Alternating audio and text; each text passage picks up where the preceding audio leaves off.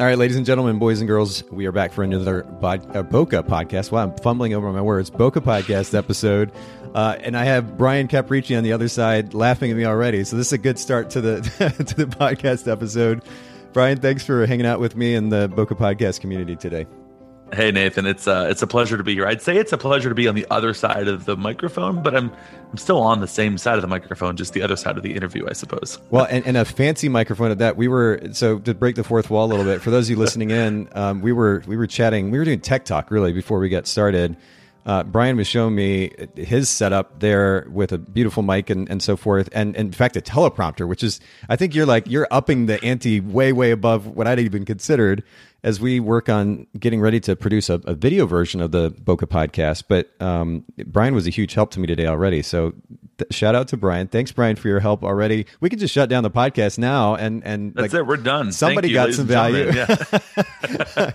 no, but in all seriousness, we're gonna we're gonna add a bunch of value to the lives of our listeners, and and I, this may sound. I, I know I run the risk of sounding cliche by by stating this, but that is my biggest goal with the podcast at the end of the day. And in fact, Brian and I were just talking about this before we started recording how it, there is so much content being created at, at, this point. One of my biggest hesitations in creating content is that I'm adding to noise, uh, and and that there's so many options that it just kind of gets lost in the mix. Uh, fortunately, our community gives us wonderful feedback, and, and so I'm going to keep going. But Brian, what are your thoughts about, you know, especially photographers? Creating so much content, posting to Instagram, Facebook, and stories, and Snapchat, and doing all these things. Like, where's the balance between producing content for the sake of have, having just a presence online and creating noise? Yeah, I think it's it's challenging for for us educators and and for us, you know, folks in the industry and businesses in the industry who want to add value and help and provide guidance and and show up for the community because there is a lot of noise and it's funny because over the last, you know, decade or just over a decade that I've been teaching to photographers, I've I've often said this idea, and it, I think it's more relevant now than it probably perhaps ever is. Knowledge is not power because knowledge is almost cheap these days. Like it's so hmm. easy to get the insight. It's so easy to get the information. It's doing something with that information. Ah it's acting on it and so that idea of you know don't mistake uh, pro- motion for progress or the idea of actually putting education into action i think accountability is probably the biggest missing piece today Ooh, accountability as in like you know this information. What are you doing about it? 100%. I mean, it's so easy to just consume, right? We can listen to podcasts, we yeah. can take courses, we can go to Clubhouse, we can do this, we can do that, we can read books. But how much of that are we actually doing anything with as consumers of content? And that is, I think, um, the onus of that, honestly, Nathan, is on us as educators. We have to show up in a different way to help people through that, to help guide people through actually implementing things instead of just leaving them inspired.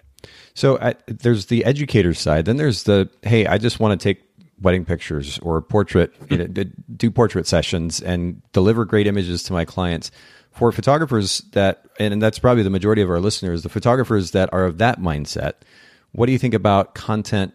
Uh, I guess not just production, but consumption too. I mean, you mentioned Clubhouse a second ago, and uh, that's yet one other platform. You and I have talked about this offline. Uh, that I, I, again, my concern is that there's so much there. It, how much value is actually being gotten in the process. You know, they because I, I, know people are flipping something like Clubhouse on in the background, and they just kind of have it playing while they're also editing, or they're also you know writing a blog post, or they're scrolling Facebook. So they're multitasking, much like they probably do with podcasts as well. I, I just don't know what the balance is, and, and I, I want personally to be pushing through that noise. But how do photographers make manage that the consumption and uh, as well the production of content?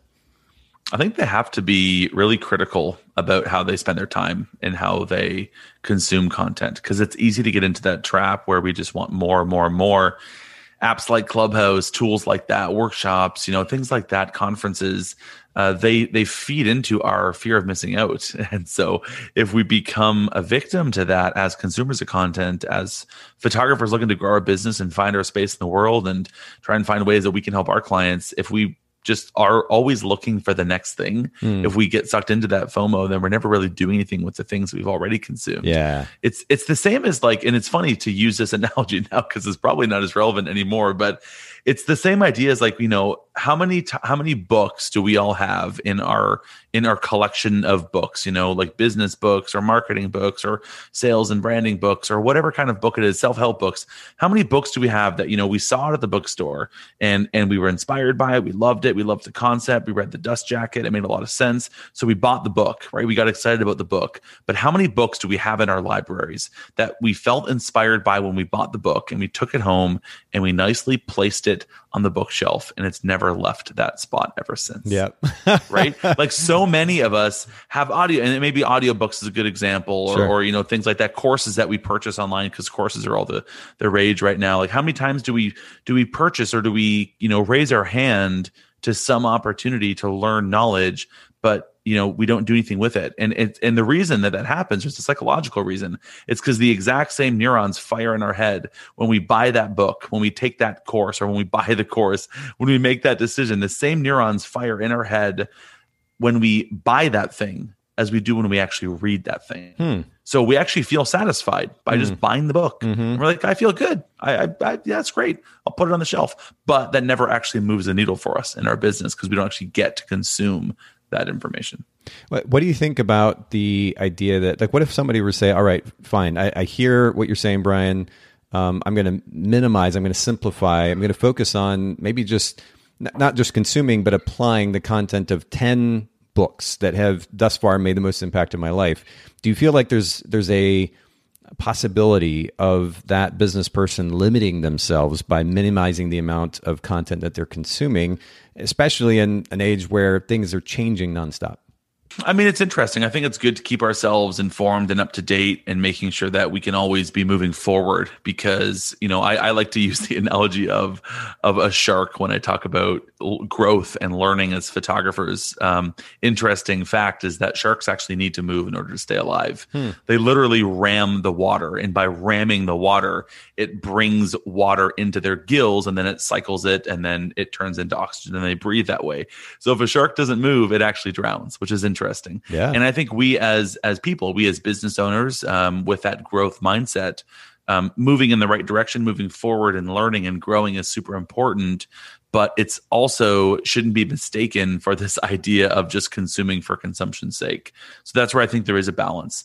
Um, I'd rather see a photographer read a book a month and do something with it than read a book a week and do nothing with it. Mm. hundred percent agree with that. And and to your earlier point too, I think if we have a clear idea of what it is that we're trying to accomplish uh, first with our personal life, who we want to be as a human being, what our value set is. If we're clear about that, it can help determine the business model that that we want to establish and run, which can naturally act as a filter for the things that we do choose to get involved with to consume. And of course, we can choose what makes sense to apply at that point as well, because we know what our end goals are. So, uh, for those of you listening in, big picture view, this is something we talk about quite a bit here on the podcast. If you haven't established that value set, and as a result, a, a business model that makes sense, that supports those values, um, you're going to continue to function in a way that's at least somewhat haphazard, responding, reacting to stimuli from from outside, and kind of get lost in the mix in the process. Make sure that you clearly establish that big picture view. It's super important.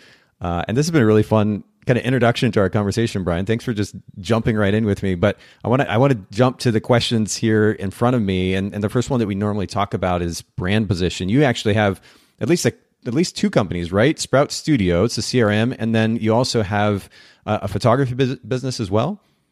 Yeah, so I mean, I've been a, a wedding and portrait photographer for 15 years uh, here in Niagara, Ontario, Canada. So I've been full time making a living as a photographer, as the sole income provider for our family for 15 years, and um, so that's sort of like you know where I came from. Yeah, and then you know seven or eight years ago, I had this idea for what is now Sprout Studio to you know build this tool that was sort of honestly like scratching my own itch because I was feeling this pain as a photographer in the weeds, and so you know that's what Sprout Studio became. So I definitely spend a lot more of my time on the Sprout Studio space now because we have a big team and I'm running and managing that company. But I still have my foot in the door on the photography side because I love photography and I'll always be a photographer. Well, for those of you listening in, if you want to kind of get a taste for um, Brian's involvement in in these both of these companies, Sprout Studio as well as Brian Caporicci Photography, um, you can go first of all to BCAP C A P P photo. Uh, excuse me, B C A P BCAP photo.com, uh, just like it sounds. And we'll, we'll link to it in the show notes in case that was confusing. Uh, and then you can also go to getsproutstudio.com uh, to see to learn more about Sprout. We'll talk about Sprout in more detail here in just a bit, but talk to me about brand position as it relates to both of these companies. There are CRMs um, in our photography industry. There are certainly plenty of photography businesses. I'm sure even in your local marketplace. We describe what the brand positions are for each of the companies? Yeah, for sure. So on the Sprout Studio side, um, CRM is a really um, well-known categorization. And uh, what sprout is instead of a crm is it has a crm but it's actually a more inclusive holistic studio management suite. So it has a crm but it also has galleries and design proofing and bookkeeping and scheduling and email marketing. And it has all the tools that a photographer needs to run a successful business mm. in one place for them.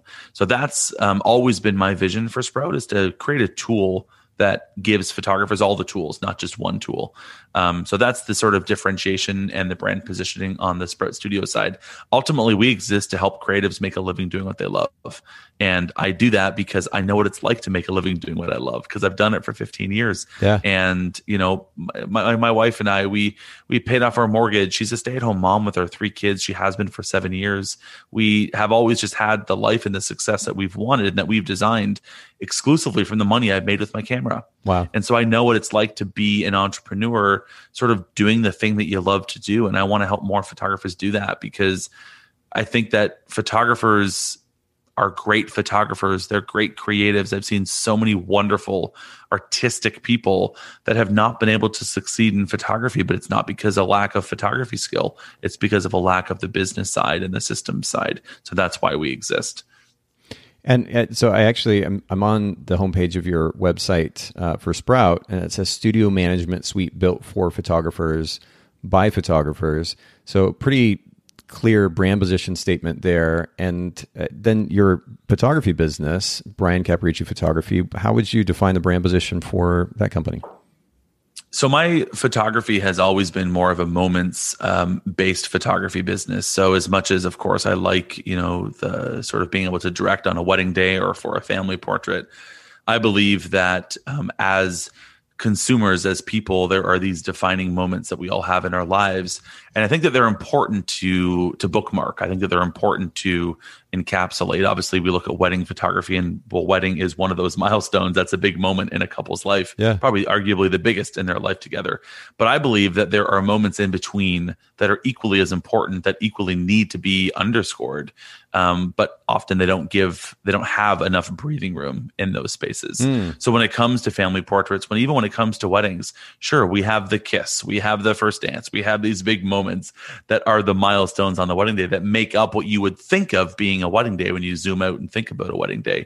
But I believe that there's so many smaller nuances, so many smaller parts and, and elements and laughters and moments that happen in people, relationships that happen in between those big moments, both on a wedding day and in our lives that deserve to be documented. You know, I'm again on the uh, uh, well on your website, your photography website, and in the section about weddings, you say you want more than just pictures. You want to remember the feelings you had on your wedding day. Uh, and that's a pretty great way to describe it. And in fact, that is, and it's really a great segue to my next question about customer experience. But when we talk about how to make an impact on a potential client and then ultimately on a client's life for the sake of building a business, it, it really comes down to how we make them feel. Photographers a lot of times get obsessed with the various technical elements of photography or even just, you know, the Lightroom preset that they applied uh, and the style of the quote unquote style of photography uh, that they offer and I think, and especially in this day and age, miss out on the significance of the experience as a whole, how we make the client feel in the end. And I'm curious from your experience, both with Sprout as well as your photography business, what would you say has been one of the most impactful principles or ideas that drives that experience that helps the client feel incredible when they've worked with you? I think the number one most important thing that I embody in in both of my businesses and that I, I love to teach photographers is this idea that it's not about us as photographers. Ooh, yeah. It's about it's about our clients. And so I believe that empathy needs to be the cornerstone of every successful business by thinking of our clients from their perspective, putting ourselves in their shoes and designing products, services and experiences that serve them and that are built for them and then speaking to them about them. Okay, and and so to that end, I mean, I, I very much agree with you, and that's something else I think we chat, chatted a little bit uh, about offline. But at the same time, I know that certain photographers will push back and they'll say, "But what about my brand? Like, what I get serving a client, but there's a certain ideal that I want to live up to as a photographer, as an artist, as a business person. This is the thing that I want to offer. How can those two concepts coexist?" I think a lot of the times the idea of a brand is misconstrued to be all about, especially in the photography world. It's it's it's you know it's all about me. It's all about the photographer. Hmm. It's all about here's who I am and here's my style and here's my vision and here's how I approach things. And that's wonderful. Certainly, we're going to have that because that's our world from our perspective. We quite literally see things from our own perspective in a in a very literal sense because that's how we see the world. Um, but a brand, I believe, especially in photography, but arguably if you zoom out and look at any brand, it's about the impact that they can make. It's about the value that they can add to their clients' lives. So I believe a brand and then by proxy, a website and an experience that we can create for folks is more about what does this mean for you as the client? And my brand is how I can impact you as a client and the value that I can add into your lives. And so that's still very much a brand, but it's just client focused as opposed to photographer focused. Yeah, and that plays on that idea too that Donald Miller made quite popular in his book, Building yes. a Story Brand, about making the client the hero of their story. Uh, they walk away just, I mean, I, I, don't know, this is maybe a bit simplistic, but I think about when I have a good when interaction with someone, and, and honestly, with even our interaction, Brian, before we started recording today, the, the energy that you brought to the conversation, the attention that you gave me, uh, the fact that you added value right away, I walk away from that interaction feeling good. And, and I, I think, too many times it's easy, and certainly I've been guilty of this, to get kind of stuck in our own heads, distracted by whatever's going on in our life, uh, or by whatever you know our ego is driving us to do, and we forget to, to focus on helping the person on the other side of our camera or the other side of our business feel good. And it, it, seems like a lot of it just centers around that particular notion. And, and, when we understand our target market, then we can be even more in tune to what it is that helps that person feel good at the end of the day, how we can best serve them. Uh, I, I just love that you highlight this. I think we need more conversation about it in our industry. I think one of my favorite things I, I remember early days in my career reading, obviously, one of the seminal books that I think every photographer should read Dale Carnegie, How to Win Friends and Influence People. Yes. And I actually took the course, Nathan. So that was actually interesting. I wow. took the full course. It was like this in depth, it was like 20 weeks. It was super intense. And then not only did I take the course and then graduate from the course, but I then went on to teach, to coach the course. And I, I taught it maybe three times. Really? Um, and every time it was like a, a life altering experience just huh. in the way that you consume it. You know, we talked earlier about consuming content, but you're practicing it and you're held accountable to it and you're living and breathing this stuff for months on end. And and one of the things that stuck out to me as it relates to the conversation that we're having here is this notion of being a good listener and showing interest in other people. I mean, mm. there's simple concepts. Yeah. But really that's what Don Miller talks about, right? When he talks about, you know, this whole hero and the hero's journey and all this, yeah, it's really just about being there and caring for other people and showing genuine interest in other people. And I think it's so easy to lose sight of that because we're all busy. We all want to, you know, ha- have our moment in the spotlight. We all want to have our moment to share our opinion. I see it in Clubhouse every day, you know, when I'm in there and people are just kind of like itching to unmute themselves yeah. to share their opinion. And sure, that's great. we all want to be heard yeah. because that's a basic human need. We want to be heard. Absolutely. But if we remember it now from everyone else's perspective, they also want to be heard. So if you give them that opportunity to be heard, mm. you're now adding value and enriching their lives. You mentioned the idea of being busy, and and um, we spent a lot of time here on the podcast talking about the significance of, well, really ultimately how we develop freedom for ourselves as business owners. Because I personally don't want to be in business working 60, 80 hours a week and not have a life. Really, largely the reason that I'm in business for myself is the freedom, the flexibility that I can have. I can be my own boss, and yet it's easy to kind of get sucked into being a business owner, businesses, owner of businesses, and and ultimately miss out on that freedom, that flexibility. It takes away from relationships, and, and in many cases even takes away the busyness, takes away from focusing on things that will actually make a difference in our business in the first place.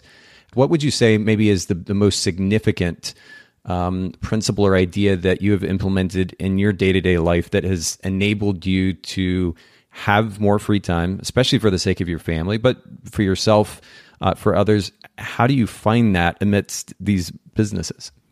The topic of busy is like probably one of my favorite conversations and it's funny oh, really? because oh yeah it's you know 12 years ago actually one of the first times that i ever actually taught photographers i gave a talk and i created this whole talk and this whole paradigm called the lie of busy and what i did then which is interesting i won't get into it now but uh, we can I'll, I'll touch on it just to share and then i can give you the link if you want to check it out yeah um i i went in and i actually interviewed who I deemed as being the experts on life at the time, which was some folks at an old age home.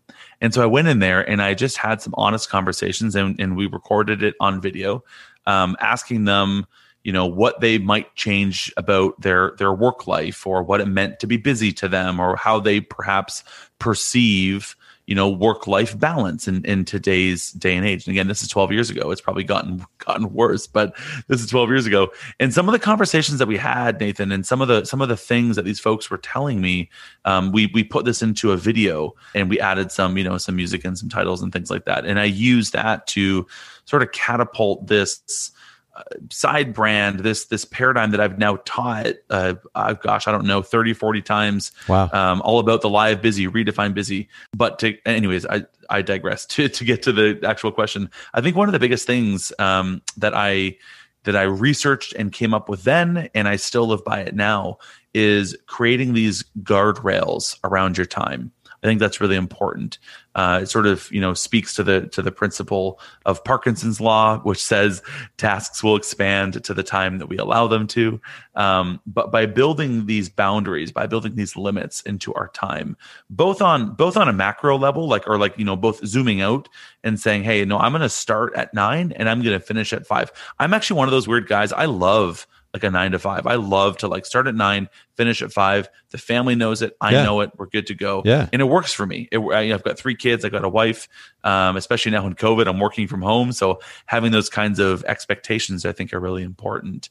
So having those kinds of guardrails around my time, both on that big picture perspective, but then even zooming in and saying, what does my day look like and what is my circadian rhythm when do i work well hmm. what kinds of tasks fit well into my own way of being my own zones of focus as I go and weave in and out of a day. So I know for me, afternoons are great for collaboration and for conversation. Yep. You and I are having this conversation. We started it at whatever it was, three o'clock in the afternoon. I scheduled that on purpose because I love collaborating in the afternoon. Mm. I cannot sit and focus. I can't write. I can't edit. I can't do those things that in, that require me to sit and be focused in the afternoon. I just know that about myself. Yeah, yeah. So I put these guardrails around my time. I slot out. I do this thing called um, uh, time chunking, yes. where I basically say like, this is the time of the day where I'm working on this, and I schedule these things out into my day as if they're appointments with myself. And that's always been a principle that I've just followed for, you know, 15 years and it works really well and it lets us get so much more done with our time, feel more accomplished and actually move the needle properly in our businesses delegation plays a massive role in time management as well. And i i know that that's a natural part of your life especially running a team running a company like sprout. But talk to me a little bit about that experience. And actually what i what i really like to pick your brain about because despite having helped run photographers edit now for about 13 years uh, I'm still learning so much about the significance of delegation and more specifically communication uh, in the process of delegation. You know, we talk about the idea of outsourcing or delegating editing work or administrative work or accounting or website design or album design, any of these things, at the end of the day, that can't happen effectively without communication and good communication at that. Talk to me about what you've learned about communication in this process of delegation. Yeah, I think there's so much in our daily lives um, that we that we need to be critical about, that we need to be thinking about and putting on the chopping block to understand. Um, number one, does it need to get done? Sure. number two, um, is there is there a way to automate it or kind of get it off of our own, get it out of our own hands um, while while keeping it in house? And then number three, can we just outsource it? Can we delegate it? Can we send it off to someone else who's maybe better served to do that for us? Now, in doing that, I, I do agree, Nathan, that like you know communication and expectations, and you know making sure that everything is aligned in that process of delegation is really really important. You know I, I look at for example you know what you do. And you know a lot of photographers will think about something like outsourcing their editing and maybe they try it once or maybe they even just heard of somebody who tried it once. And maybe they just basically said hey here's a lightroom catalog. I need these images edited from this wedding. And then there's zero communication there's zero expectations there's zero conversation about yeah. what that actually means. Yep. and so then the photographer gets it back and they're like yeah, no, it didn't. It, it, wasn't good. That wasn't how I edited it. Well, it's like, well, of course it's not how you would edit it because A, they're not you. B, you didn't set any kind of expectation with right, them right. and you didn't have a conversation about it. So I think those kinds of things will then sour that photographer from ever trying that again when in reality, and this is a big thing, I, I'm a huge proponent of this notion of like having an intrinsic, uh, this, this, our own ownership um, you know our own locus of control an internal locus of control. Hmm. you know th- our results are our own fault. And i love that as a construct because that example right there it's really easy to be like yeah well you know photographers edit they didn't do it the way i would do it so therefore i'm never going to use them again but let's look at that a different way and say, well, what did I do that maybe the expectation was misaligned? Hmm. What did I do where there wasn't communicated clearly? Yeah. Now, how can I approach that differently? How can I take ownership on this and perhaps make that a better situation next time? And I think that when we take that kind of, you know, internal locus of control and we say, no, I'm in control of my own results. And when we do that, all of a sudden, you know, we can we can get marvelous results from these kinds of relationships. So I think that photographers that are going to delegate and outsource or look at bringing in partners and collaborators into their lives to help them move their business and their life in the right direction. If you don't do that, if you don't collaborate, if you don't set communication, uh, you know, policies and boundaries and guardrails, if you don't align yourself on expectations, then you're just setting yourself up for a failure. Talk to me about a favorite book. Uh, and, and I know we've mentioned a couple already. It's, and I, I'm actually really curious where you're going to go with this. Maybe even two or three, your top two or three self help books, business books that come to mind that have made the biggest impact in your life. Oh gosh, I mean it's so funny because the two we've talked about, I probably would say are the two are my two favorites. Fair enough. Fair enough. Um, so I mean, Dale Carnegie, How to Win Friends and Influence People. I think if if anyone um, hasn't read that in the last year, read it. If you've never read it, read it yesterday. If you've read it, read it again. Like it's it's just it's such a foundational book yeah, to just yeah. hu- to, to the human condition and to into relationships. And that's that's the business that we're all in as photographers, right? Is is the relationship business. So it's such a great read. Um, Dale Carnegie has another uh, lesser known book called How to Stop Worrying and Start Living. And I love that book too. That's a really fantastic read. Um, and it gives tools on how to better handle uh, mindset okay. and you know stress and overwhelm and the things that kind of are thrown at us in our daily lives. And i think it's interesting because the book was probably written like i don't know 30 40 years ago. Wow. Um, and think about the time that it was written then and the kinds of stresses and the kinds of you know tasks that we all were, were dealing with then. Yeah. very different than the distraction and the stress and the overwhelm that we live today nathan like in our daily lives yet interestingly enough the principles are just as relevant. And so that's that's a fantastic read that i would definitely highly recommend. And then i think donald miller's building a story brand is really just like it's a it's a great study on this. And, and the way that he puts it is just so beautiful and elegant and very clear on you know how to build a business that succeeds which is this notion of putting our clients at the center of the story and I have to say too that for anybody wanting to read a business book, I, am just a huge fan of, of, Donald Miller. I've read I don't know how many business books over the years, uh, but when it comes to his writing style, there's just so much actionable information and a, a relatively minimal amount of fluff. Normally, reading a business book, it's you get like eighty percent fluff and twenty percent good stuff, actionable stuff. It feels like, sure. and and he's just he's reversed that. It's such a simple, clear style of writing. I'm, right now, I'm reading uh, "Marketing Made Simple," another book mm. that he wrote, and yep. thus far, it's been just it's wonderful. It's easy to read, easy to follow. You can't help but miss the things, the very specific things that you're supposed to then go do. Speaking of of acting on information And I mean, I just, I just love it. Um, I, I read How to Win Friends and Influence People years ago, and to your point, probably warrants another read. But How to Stop Worrying and Start Living, I, I don't even know if I'd heard of that before. So we'll link to that in the show notes as well. How to Win Friends and Influence People has actually um, been one of the most, probably one of the most mentioned books here on the podcast in almost 500 episodes. And it's part of a collection of books. For those of you listening in, if you go to Bokeh, B O K E H, bookshelf.com, um, there is a collection of the most popular books here on the on the show. If you're looking for a reference for your next read, that's a great place to go. We'll link to that in the show notes as well at bokehpodcast.com. But I'm going to keep going, Brian. Um, we, have got a, um, an interesting topic to dive into today. You know, COVID and, and its fallout has been discussed ad nauseum, and, and I know that most people are probably tired of hearing about it. So we're not going to talk a whole lot about how it's affected our businesses uh, as much as maybe what we're walking away with as a result of the experience.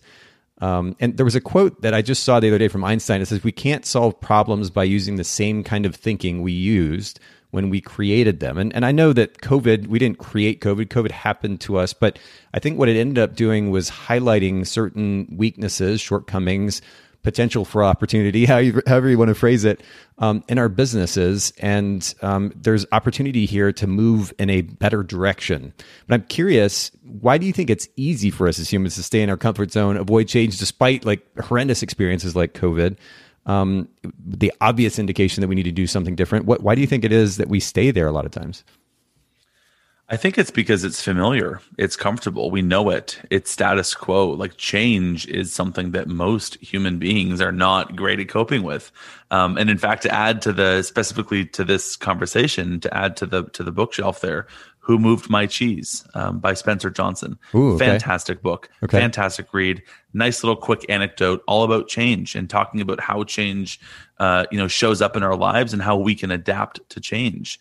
But you know this this notion of of change and the impetus for change. Um, I love to use this. Apparently, I have all the sea creature analogies today, but uh, the the analogy of lobsters. So lobsters actually um, are a a soft creature that lives inside of a hard shell, right? And so when a lobster is growing, it's the creature inside the shell that grows. The shell itself does not grow. And so as soon as a as a lobster starts to grow and become bigger, it gets tight in its shell. It starts mm. to outgrow its shell and mm-hmm. it needs to it needs to rid itself of the shell. So it crawls itself underneath the rock. It's called this process called molting. And it literally like, you know, cracks the shell off of itself and then it stays under the rock to you know be safe from predators and grows a new hard shell on the outside. And then there's this new hard shell that's bigger than the old hard shell. And that is how a lobster quite literally grows. If it didn't, it would just it would die because it outgrows the shell that it has. And the interesting thing about that is the the impetus for change is growth you know like this this notion of yeah it's going to be uncomfortable in order for this lobster to grow in order for this lobster to actually go into this next season it's going to feel uncomfortable and it needs to grow. It needs to change. And so is the case for us as human beings. I mean, in order for you to see and realize and move and grow, as a human being, as a entrepreneur, as a creative, as a photographer, it's going to be uncomfortable first. Growth does not happen inside the comfort zone. So I think COVID kind of just sort of underscored that a little bit. You know, it's obviously very uncomfortable. We're in a space that is uh, is unknown to us. We've never we haven't navigated this space before. And so because of that, the the lack of familiarity um, pretty much everything is going to be is going to be new. It's all going to be changed for us. But I think a lot of times the reason why, I mean, even again, despite a situation like COVID, and of course we could list a million other ways that we have experienced trauma or challenging times in our lives or in our businesses. A lot of times the reason why we don't change be- because of it or despite that experience is that the potential pain that we're kind of projecting on this experience of change seems greater than remaining where we are despite the pain that we just experienced functioning in that way. It's, it's a weird, almost contradiction, it seems. Um, you talked about the significance of comfort. We stay what, with what we know, despite the possibility that it may shoot us in the foot later on, despite the fact that on the other side of a little bit of uncomfort in the process of change, we could have so much more as an individual, as a business owner. It, it's, it, it, I don't know. I, it's an interesting, almost dichotomy in that we make the choice to stay where we are despite the reality that we just realized. Um, that, well, that, the, the interesting thing about that is like there's there's two core human motivations, and and you know a lot of the decisions that we make as human beings is to either seek pleasure or avoid pain. yeah, But the interesting thing about that is is the desire to avoid pain is about 10 times more motivating than the desire to seek pleasure. So when we're looking at something like change, right? We often have that little that little tingle in the back of our neck, those insecurities, those fears, those things that we might associate with yeah, but there's there's a bit of a risk associated to that. There could be some pain there. Yeah. So we'd rather have the pain that we're currently living in than the potential, which almost never happens, the potential for this pain by seeking change. and so the cycle seems to continue. I, I, I don't know. Do you do you? What's one way before we talk about specific ways or specific changes you feel photographers um, maybe need to to? I guess the change that photographers need to make in their business, especially coming out of COVID. What what is a way that photographers can step beyond that uncomfort, even just to get the ball rolling slowly in the right direction? So there's two there's two ways uh, I, I like to kind of look at this, or two I guess tools that I, that I've used Okay. um, to address this. Um, number one, and I'm gonna I'm gonna Google this as we're talking because I want to make sure I get the name of the book right. Um, it is the not the art of war. It is the war of art. I always mix those two up. so the the war of art by Steven Pressfield. Yep. Um, again, another book for the bookshelf. Um, but he talks about this um, this notion of fear and how fear is paralyzing. And yet, at the same time, how oftentimes the greatest successes lie on the other side of fear. Mm-hmm. And almost every time that we're met with fear and we push through fear, it's never as bad as we think that it was. And success lies there, but we need to push through that fear first. So he talks a lot about this notion of like, and I guess this is the second point do it, but do it scared. Do it, but do it afraid. So he basically says, you know, if you can push past fear, fear is just our subconscious's way of putting this last roadblock in the way before we reach that success, before we get to that sort of, you know, summit, Hmm. before we achieve the thing that we want to achieve. Fear is just this final check that says, "Are you sure? Are you sure you want to do it?" And and most of us succumb to that. Most of us give into that and we never push past it. So we never realize that full potential. Mm. But what he talks about in that is again, just remembering these past experiences that we probably all have, or we do all have, where, you know, the last time this fear came up, you know, was it actually as bad as we thought it was? That's one tool that could be like, let's minimize that fear a little bit because we're probably being a bit dramatic in our heads about it. But the second tool that I love again, which is this notion of, you know what, I know that nothing happens inside that comfort zone. So I know that if fear comes up, it's just an indication of moving in the right direction. So if I feel that that tingle on the back of my neck, if I if I understand and acknowledge that fear that's there, I'm going to say, you know what? I'm going to do it and I'm going to do it scared. And it's okay to do it scared. And I'll do it and then almost every single time I'll look back and be like, what was I scared of again? I actually don't even remember what the heck that was. so that's those are just some some interesting ways to look at fear and look at these these negative thoughts that could oftentimes derail us or cloud our judgment.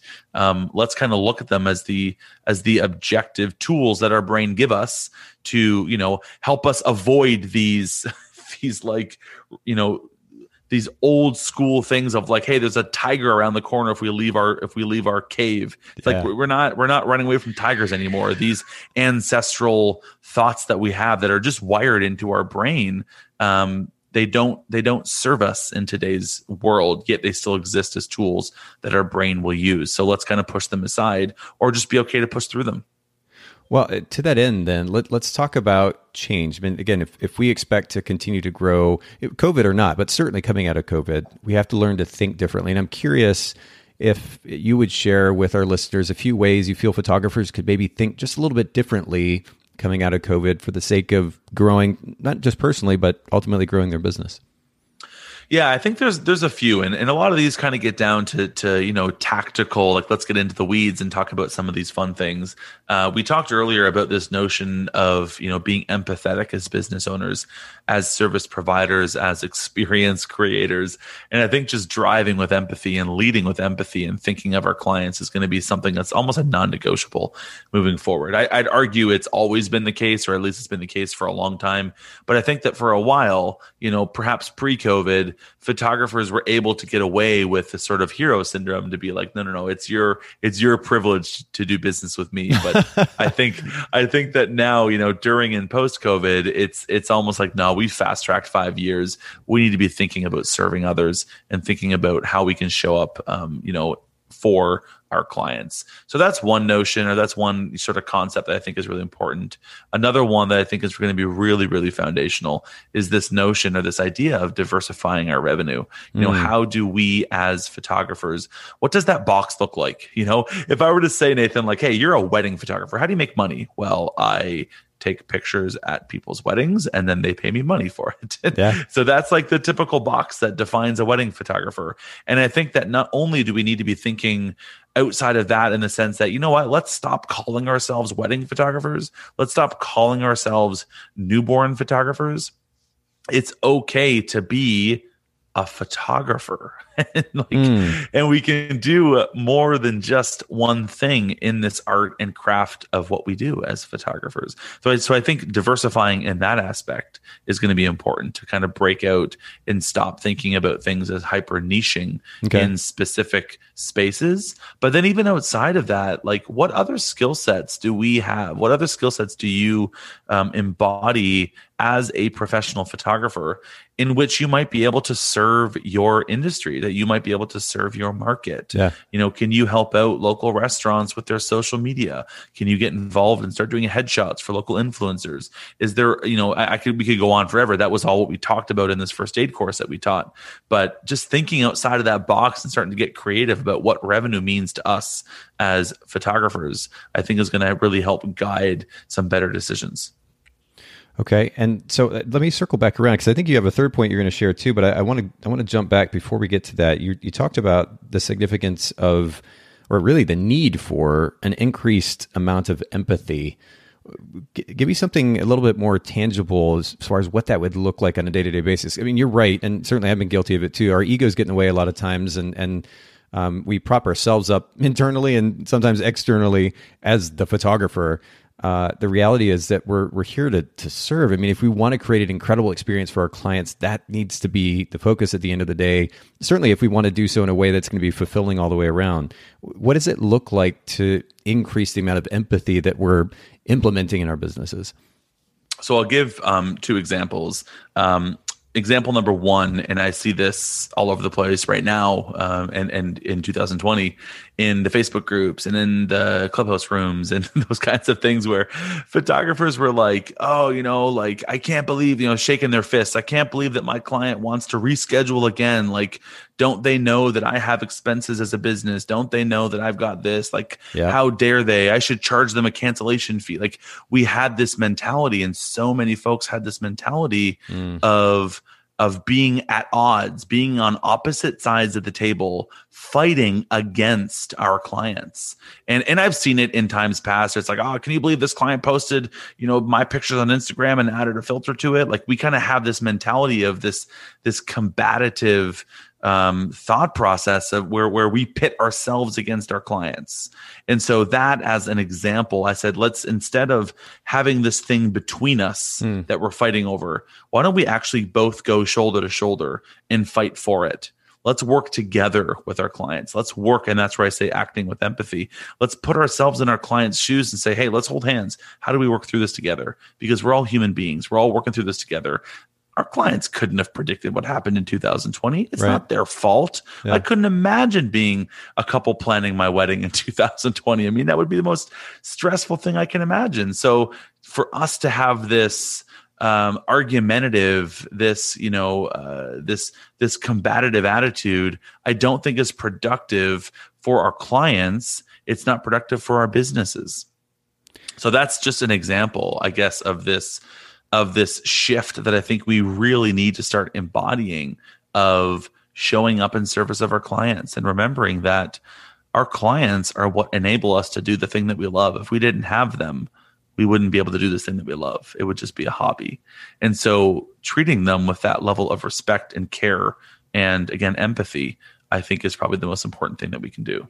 I have to play devil's advocate here though too because you, you know you're going to get pushback from some who are like, well, yeah, but I I'm struggling too. It's COVID. I'm I'm not making a lot of money. I need to get that money that that was promised me. It's in the contract and and this idea that they're expecting something for nothing or that we're just going to write it off altogether. I mean, I can hear the arguments playing there, and, and at least some of them are fair. How would you respond to a photographer that's saying those kinds of things? Yeah, I mean, I'm not advocating for the notion of you know just kind of being a pushover and and not being you know like not not being able to pay your own bills. I get that too sure. for sure, but I just think it's more in the intent, it's in the approach, it's in the tone, it's Got in it. the way that a photographer approaches it with this like very um, confrontational attitude yes. where it's like uh, I, have always been the opinion nathan too and this is this is the thing like look i'm i'm a i'm a business guy. I love the business side. Um, i you know believe it's so important to have contracts to do these things but i have for for for a decade now as i've been teaching photographers I, i've always said like if you have to pull a contract out and slap your clients in the face with it you've done something wrong you know, like there there are human ways mm. to talk with our clients. I'm not saying we don't have the contracts. We got to have them. And honestly, sometimes sometimes I guess I'll go back on my word there. Sometimes you got to just get the contract out and slap them in the face. I mean, it is, it is, it is what if they're being unreasonable. If you sure. if you've used other tools in your relational tool belt and and you're just not getting anywhere, okay, at some point that makes sense. But I think that too often, and especially I saw in 2020, photographers started with that. They started with that like yeah. approach, and and sure, and again, here's the thing: those tools contracts exist and, and they're going to get you what you want. Like what you're fighting for yep you know what? You're you're damn right. That is a non-refundable deposit. Like you they are you're not getting it back sure. no matter what you do right? So good you're going to get what you want.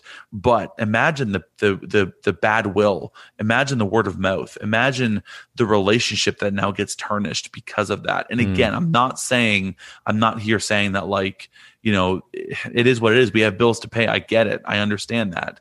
But if you then destroy your business in the process of paying your short term bills, that's not productive either.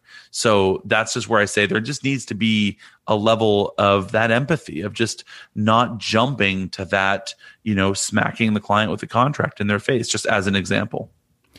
You mentioned this the importance of diversifying revenue. And and the thing that you said that caught my attention, and I'd love to get your take on this, is hey, maybe we don't have to be specialists or be so specific in stating the you know the one genre of photography that we're willing to offer as a business. Uh, again, just kind of playing devil's advocate. What about the significance of specialization as it as a means to stand out in a super super busy marketplace? How do you how do you stand out if you're just another photographer? I think the notion of um, specializing is often perhaps misconstrued in in the idea of of needing to to do only one thing. Okay. You know what I'm saying? Like so I love the idea of if you're a photographer and you you have a unique vision, you have a unique eye, you have a unique way of of storytelling and of seeing the world and of servicing your clients, you can do that no matter who's in front of the camera you know like whether whether it's a couple in front of the camera or a family in front of the camera if you mm. see the world if you can you know can predict moment if you can direct a certain way uh, from a posing perspective if you can light a certain way if you have a certain aesthetic whatever the case is you can do that for for more than one kind of thing in front of the camera. Hmm. And so that's where I believe it sometimes gets misunderstood, right? Where photographers are like, no, no, no, this is what I love. It's like, that's cool. Do what you love. I'm not saying be a chameleon. I'm not saying that you have to just all of a sudden be everything to everyone. Okay. But instead, understand your vision, understand your voice, understand your approach as a photographer, but be a little bit open to perhaps who's on the other side of the lens, because then you can all of a sudden turn into being someone's photographer for life. And that's the process that i love. That's the process. And i've again been doing this for 15 years in the sense that like i've i've now you know followed folks through their journey of getting engaged to getting married to having kids to now you know their kids are like going into high school. Yep. and it's just really neat and beautiful to be able to have been a part of that journey for them. And yes it's been great from a relationship standpoint for me. I, I i'm filled up by those kinds of relationships. But from a business standpoint i've now had that client as a repeat client. They've booked me for 10 sessions over the years. Wow. And so the revenue opportunity there, I mean, we we all know that we have to work a lot harder to get new business yep. than we do to have, have repeat business. And I'm not saying that you're going to go after couples that you know are going to they're going to break up and then have another wedding, but I mean have more business from the same kinds, you know, from the same clients in other spaces. So that'd be my thought. There is is I think that the idea and the education, and this is again where I'll point more of the fingers at the education space. Mm. Um, and and I won't be I won't be a a fan favorite by doing this, but you know, we as educators um, have been talking about specializing, have been teaching this idea of like, you know, do one thing, do one thing really well, only do this one thing for this one kind of client. They drive this, they go to this gym, they go to this restaurant, they live in this area, yeah. they have these kinds of friends, they feel these kinds of ways. Like we've been talking about that. And I'm not saying that you shouldn't care about your ideal client, but I'm saying that that's been taught as the be all and end all. Mm-hmm. And if you peel back the sort of layers there, couple of things. Number one, a lot of the folks who are teaching that are not doing it anymore because they're teaching it. they're teaching more than they're doing, which yeah. is a whole other side note. Yeah. But number two is even those that can find success doing that hyper niching, which I think is wonderful, and there are folks who can do it. There are some some fantastically successful photographers who have found uh, and built a great business model off of hyper specializing. But I think that for every one of those photographers, there's a hundred who can't do it. It's almost like trying to get in the NBA. You know, there's a lot of people that want to get there, and there's a lot of really great basketball players, but you know, very few actually make it to the big leagues. And I think that's also equally true in this conversation here. Well, I, I'm thinking too, as you're describing the the way that a photographer might think a little bit differently in this regard, instead of hyper focusing on one particular genre or some subset of a genre of photography. Think more about and I know I keep going back to this, but more what they're what they're out to do as a business owner, kind of on a big picture level. What what are the values that I want to re- represent with this business? What is it that I'm trying to accomplish on a bigger picture level as an individual? Um, and as a result, what is that business model I'm bringing or that I'm creating here? And that can be represented or it could be multiple businesses for that matter that support this notion. Just as a maybe a small example for myself um, i do have my individual values but ultimately those play into two of the most important things to me right now as, a, as an entrepreneur as somebody who's starting different brands and companies. And they center around time and relationships saving people time and encouraging happier relationships.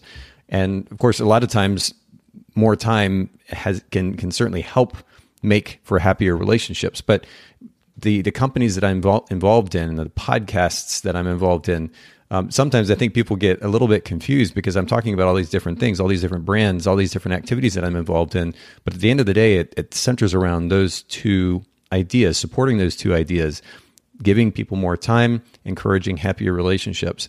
And so that's that's where I'm coming from as a business owner. And what that means is that I'm not stuck to just one thing. I can do so many different things as an entrepreneur that support those big ideas. And so I'm, wondering, is that the kind of idea that you're talking about here, that we focus on kind of bigger picture ideas and use photography, whatever genre it might be, as a vehicle to serve those bigger ideas?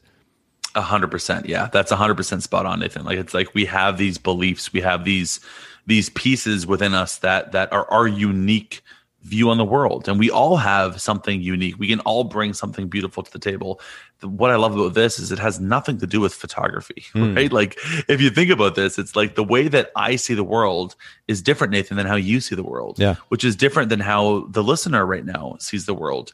And whether or not they've been in business for 10 years or 10 days, they have a unique vision. They have something beautiful that they can bring to the world. Photography can be a vehicle for that, but so can a thousand other things. But if we start looking at the creative side of photography and how we build our businesses to instead execute and fulfill our vision of the world and our belief system and the way that we want to serve our clients as opposed to just you know i want to learn the latest technique or i want to you know buy the latest piece of equipment or whatever the case is there. I just think that we can live such such more fulfilling lives.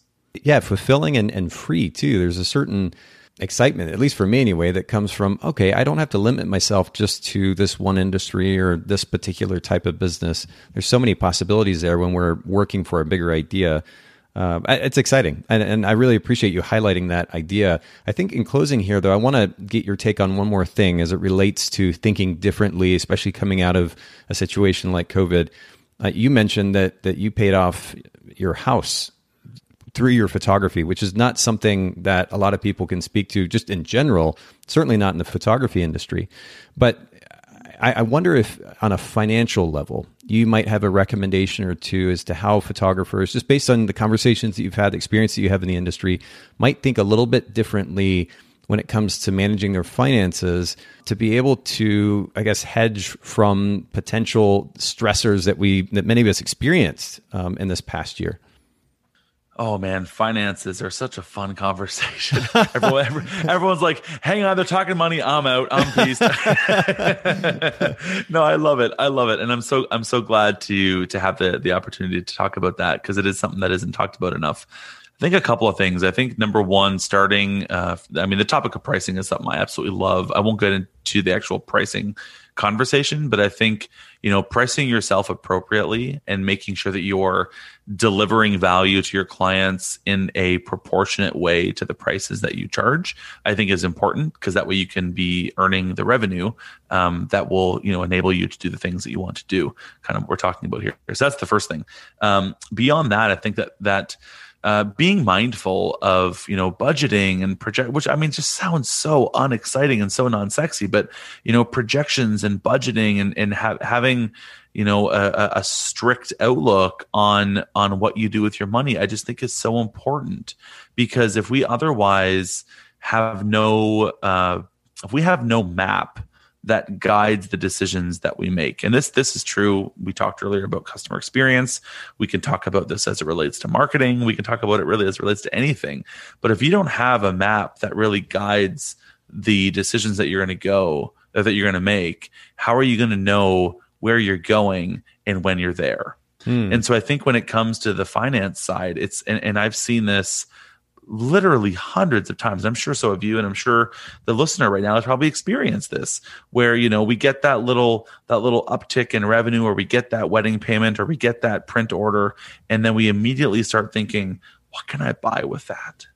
right? Yep. We think about how do we spend the money almost before we even have the money, or we think about oh, the, you know, the new the new whatever the camera is just came out, and then we start to justify why we need to buy it. And I'm not saying, look, I'm I've got gas as much as the next the next photographer does. So I'm not here to criticize. I'm right there with you guys. But I think that unless we give ourselves that the boundaries again we talk about guardrails we talked about them earlier with time but if we give ourselves these guardrails around how we spend our money then we can be a little bit more intentional about the areas that that money goes to and also if we if we're able to zoom out from all of this we can make more discerning um, judgments and more and more appropriate planning on you know how the money is actually spent. I mean, if we think about it, for example, taxes. Yeah. Taxes is is nothing surprising for anyone. I mean, we know. I know. I know. I know. Here, like in Canada, when I when I collect a thousand dollars from a client, I know that I've got to collect from them $130 that I then have to turn around and give to the government. I know that that's just a reality. Like, so I'm charging the client $1,130. Wow. Now, so many photographers take that $130, they put it in their bank account and they forget about it. Mm. And then they forget about it. And then they forget about it. Mm-hmm. And then a year comes down, tax time comes, and the tax man says, Hey, you owe $20,000. And they say, I don't have $20,000. Yeah. Where's that money? It's like, well, you collected it. Didn't you plan for it? Like you should you should have put it in an, in an account and kept it aside. I mean, same is true for income tax. Same is true for a lot of things. I mean, heck, same is true for like retirement planning. I mean, we as photographers, I mean, this is a whole other topic, but we as photographers, I mean, we don't have a pension plan. We don't have you know these these structures in place. Hmm. Uh, we don't have a, an employer contributing to RRSPs. Um, I mean, now I, I talk to that because my dad's actually a financial planner, so I've Oh, grown wow. up in that space. Okay. and and and I love and understand and know that space, so it's always been top of mind for me. But we as photographers don't have those constructs in place, so you know we shouldn't just find ourselves thirty years from now being like, "Huh, I want to retire." But I have no money to retire with. Yeah, so yeah. like so now what? It's like those things aren't surprises. We know those things. So if we can just put the best put put some some guardrails, put some boundaries, put some processes in place to better plan for those things, I think that we'll find ourselves in a better situation. I love the way that that you describe the significance of a map. If you don't have a map, how do you know where you're going or when you've gotten there? Um, and I don't think I've quite heard it phrased that way before. I think that's brilliant. I'm, I'm going to have to write that down on my list of quotes here after we finish. But uh, to that end, if I can throw out a couple of examples for you listening in, if if you don't have even just uh, it, Brian referenced that phrase, kind of pulling back out, having that again that kind of bigger picture view, looking at it from um, a wide angle, if you will. Something as simple as beginning to use Mint.com to to track your spending, and then ultimately to come up with a budget and, and track your spending against that budget. That's something that I would recommend, um, certainly on a personal level as well as a business level, and then also something that we've talked about quite a bit here on the podcast. QuickBooks, if, if you don't have financial management software in place to track income and expenses and put together reports, not just for your accountant, but also for yourself to, to develop a certain level of awareness of where you're spending money, where you're making the most money, and ultimately be able to make intelligent decisions for the sake of your business. Uh, without these very simple, kind of big picture perspectives, you're going to be very limited in what you can do financially. Um, would you have any, even just a tip or two to throw out along with that, Brian? Something that our listeners could go do right now that might make a little bit more of a difference? Yeah, I, I think it's really important to surround yourself with people who are smarter than you. And I've, I've I've always believed in that. Both you know when I was when I were as a as a photographer, but now um, in my capacity at Sprout, having people around me who are smarter than me. But as a photographer, uh, Nathan, I always had a financial advisor, which again, I'm very fortunate that it is my dad. But the nice thing is that with financial advisors, at least here where we are in this capacity, I don't pay a financial advisor. It's just, it's, it's, it works out based on the investments that you're making. So, you know, doing that and appropriately having someone that can guide you that knows that stuff better than you do is a really, really big uh, lesson that I think we can learn from. And then besides that, I, I can't underscore the importance of having a bookkeeper enough um, and a bookkeeper that is more of an entrepreneurial bookkeeper, someone that can, you know, help almost be like your CFO in your photography business. And so I've never, I've never in 15 years opened QuickBooks. I don't know the first thing about QuickBooks because I've always surrounded myself with a bookkeeper and an accountant and a financial advisor Brilliant. who know that stuff better than I do Okay. and who can plan for that stuff better than I do. So I get my receipts, I get my invoices that get paid for my clients, I get all these things, and every month I have a folder. I'm looking at it right now. I have a folder here that every month I just print out every receipt. I take every time I go to buy a meal, every piece of clothing that I buy for business, any camera that I buy, anything, any any payment I get from a client, I put it in this folder. My bookkeeper comes once a month. I say, "Here you go," and that is the extent of my bookkeeping. And then a few weeks later, he comes back, he drops it off to me, and he gives me a report, and he says, "Hey, this is what the month looked like for you. This was your revenue. This was your expenses. Here's my thoughts. I think you got to be careful on this. I think you made too much here. You did this. Knowing what your income is like this is your is your income for next month going to be the same? Is it going to go hmm. up? Is it going to go down? Hmm. Because now we need to put a bit more aside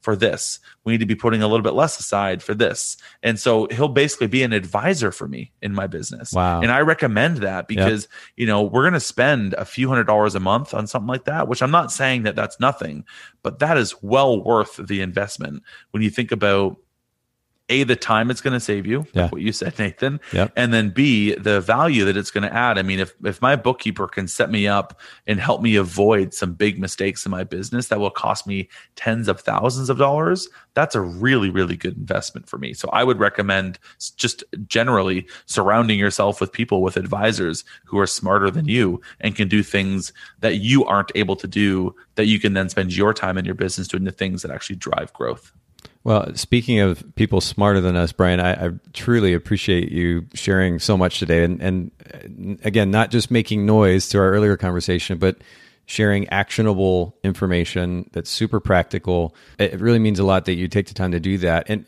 as we close, will you just remind our listeners not just where they can find you, but maybe where they can learn a little bit more about Sprout and how they can apply that to their business?